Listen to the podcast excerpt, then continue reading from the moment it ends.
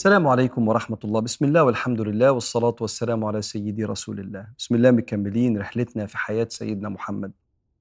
إحنا وصلنا دلوقتي سنة خمسة من بعد هجرة النبي عليه الصلاة والسلام. النبي 58 سنة. والمرة اللي فاتت وقفنا عند بداية الإشاعة اللي طلعها عبد الله بن أبي بن سلول رأس المنافقين في شرف زوجة سيدنا النبي أم المؤمنين ستنا عائشة. بتحكي السيدة عائشة إن هي كانت في غزوة بني المصطلق مع سيدنا رسول الله وبعدين والجيش بيمشي حطت إيديها على صدرها بتشوف العقد بتاعها ما لقيتوش. فراحت عشان تدور على العقد بتاعها افتكروا إن هي جوه الصندوق اللي هو الهودج اللي بيتشال فوق الجمل ويمشوا بيه لأنها كانت رفيعة. هي تقول كده وكنت وقتها لم أحمل اللحم. يعني رفيعة وزني بسيط قوي.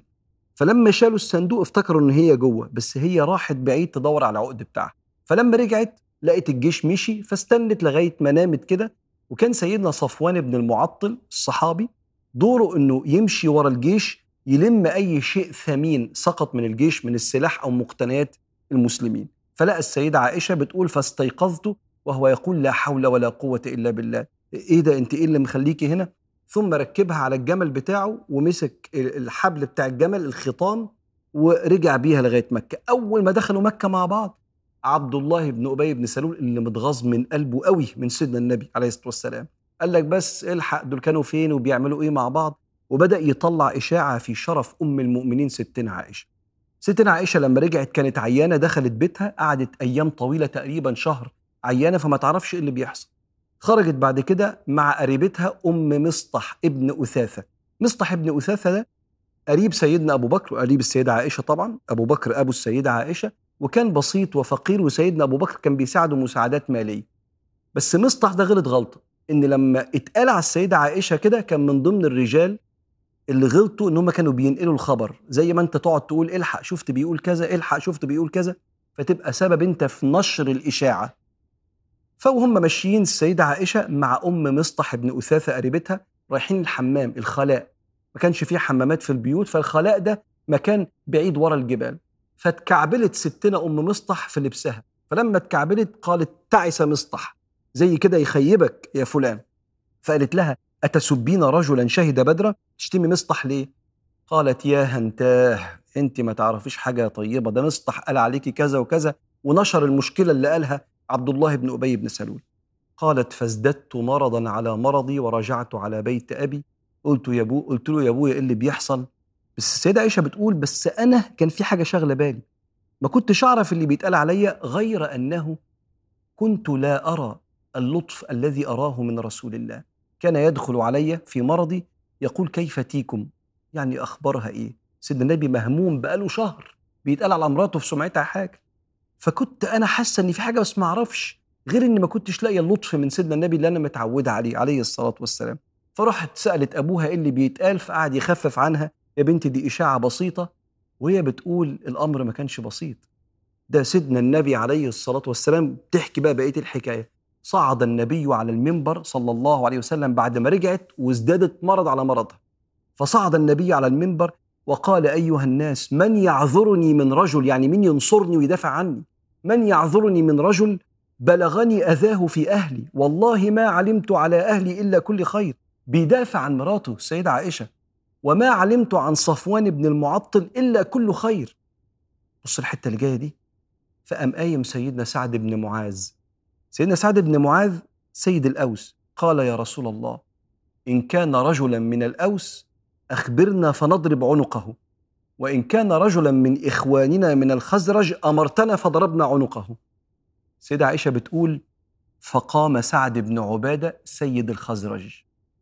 وكان قبلها رجلا صالحا ولكن أخذته الحمية. فقال لسعد بن معاذ والله لا تستطيع أن تضرب عنقه. دول نسيوا موضوع النبي والأوس والخزرج هيتحاربوا بص الشيطان لما يخش بين الصالحين الأولياء الأكابر أولياء دول الصحابة. سعد بن معاذ بيقول لو من عندنا في الأوس نضرب عنقه. ولو كان من الخزرج إخواتنا قول لنا وإحنا نضرب عنقه. سعد بن عبادة سيد الخزرج والله ما تقدر تضرب عنقه أنت ما تقدرش تقرب من حد مننا. فقام أسيد بن حضير من الأوس مع سعد بن معاذ قال والله نستطيع وإنك منافق تجادل عن المنافقين. وثار الحيان الحي والحي الأوس والخزرج ورسول الله صلى الله عليه وسلم يخفضهم. هو النبي ناقص خناقة في وقت النبي فيه مثقل بالهم عشان زوجته. لكن يبدو إنها كانت محنة كبيرة جدا كانت بتعصف بالمدينة. ودخل النبي صلى الله عليه وآله وسلم على السيدة عائشة وقال لها يا عائشة إن كنت بريئة فسيبرئك الله من فوق سبع سماوات بيطمنها. وإن كنت ألممت بذنب فاستغفري الله فإن العبد إذا ندم واستغفر الله غفر الله له. قالت فلما انتهى النبي من مقالته قلص دمعي. بطلت آه، بكاء. وقلت لأبي ماذا تقول لرسول الله؟ أعمل إيه؟ أقول للنبي إيه؟ فقال والله لا أعلم يا بنيتي فقالت السيدة عائشة والله لا أجد ما أقول لكم إلا كما قال أبو يوسف. ونسيت اسمه. أبو يوسف سيدنا يعقوب نسيت اسم سيدنا يعقوب من كتر الوجع والزعل. والله لا أجد ما أقول لكم إلا كما قال أبو يوسف. وصبر جميل والله المستعان على ما تصفون. موقف مزعج جدا وتقيل على النفسية حادثة الإفك. بس القرآن اللي نزل فيه إن الذين جاءوا بالإفك عصبة منكم لا تحسبوه شرا لكم بل هو خير لكم. وفعلا انتهاء القصة بتبرئة ستنا عائشة بقرآن هي نفسها ما كانتش متوقعة. وكان شأني في نفسي أحقر من أن ينزل فيها قرآن. لا ده يعني بص هي نفسها اللي حصل فيها كان في جبر خاطر وذكر ليها إلى يوم القيامة هي ما كانتش متوقعة. بس أنت خدت بالك من القصة قد إيه النبي تحمل. الصحابة اتخانقوا في الجامع وكانوا هيقتتلوا في موضوع ملوش علاقة بالإفك. ليه علاقة بأن سعد بن معاذ بيقول لسعد بن عبادة حاجة فاتخانقوا على الأوس والخزرج يا على الشيطان اللي جه. والنبي يسكتهم ويصمتهم. أي حد مكان النبي هو مش ناقص. أنا مش ناقص باللي عندي وأنتوا كمان بتتخانقوا على حاجة من الجاهلية. لكن ساعات بيبقى العصرة جامدة جدا عشان ينزل أحسن رحيق والخيرات اللي جوه كلها تطلع. في حتة نسيت أحكيها لك في حادثة الإفك. السيدة زينب بنت جحش السيدة عائشة بتقول دي زوجة النبي. بتقول وزينب هي التي كانت تساميني اللي كنت بحس النبي بيحبني قدها كانت زينب بنت جحش. لما اتسألت عن السيدة عائشة قالت أحمي سمعي وبصري والله ما علمت عنها إلا خيرا. نهار أبيض.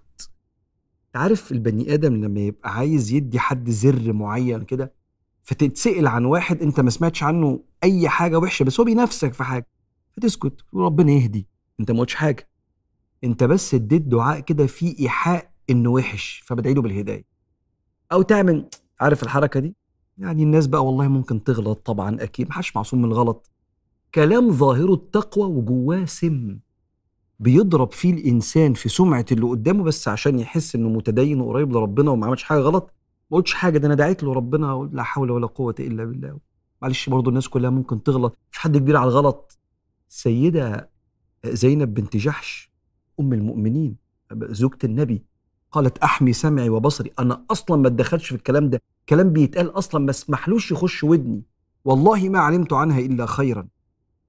أنوار في وسط الأزمات تنجينا إن الواحد مننا ممكن يذنب ذنب من أكبر الكبائر لما يسمع فضيحة حد فيقول كلمة وما مش واخد باله. كما قال صلى الله عليه وسلم وإن العبد لا يتكلم بالكلمة من سخط الله لا يلقي لها بالا. يكتب الله له بها سخطه إلى يوم القيامة. بن يستر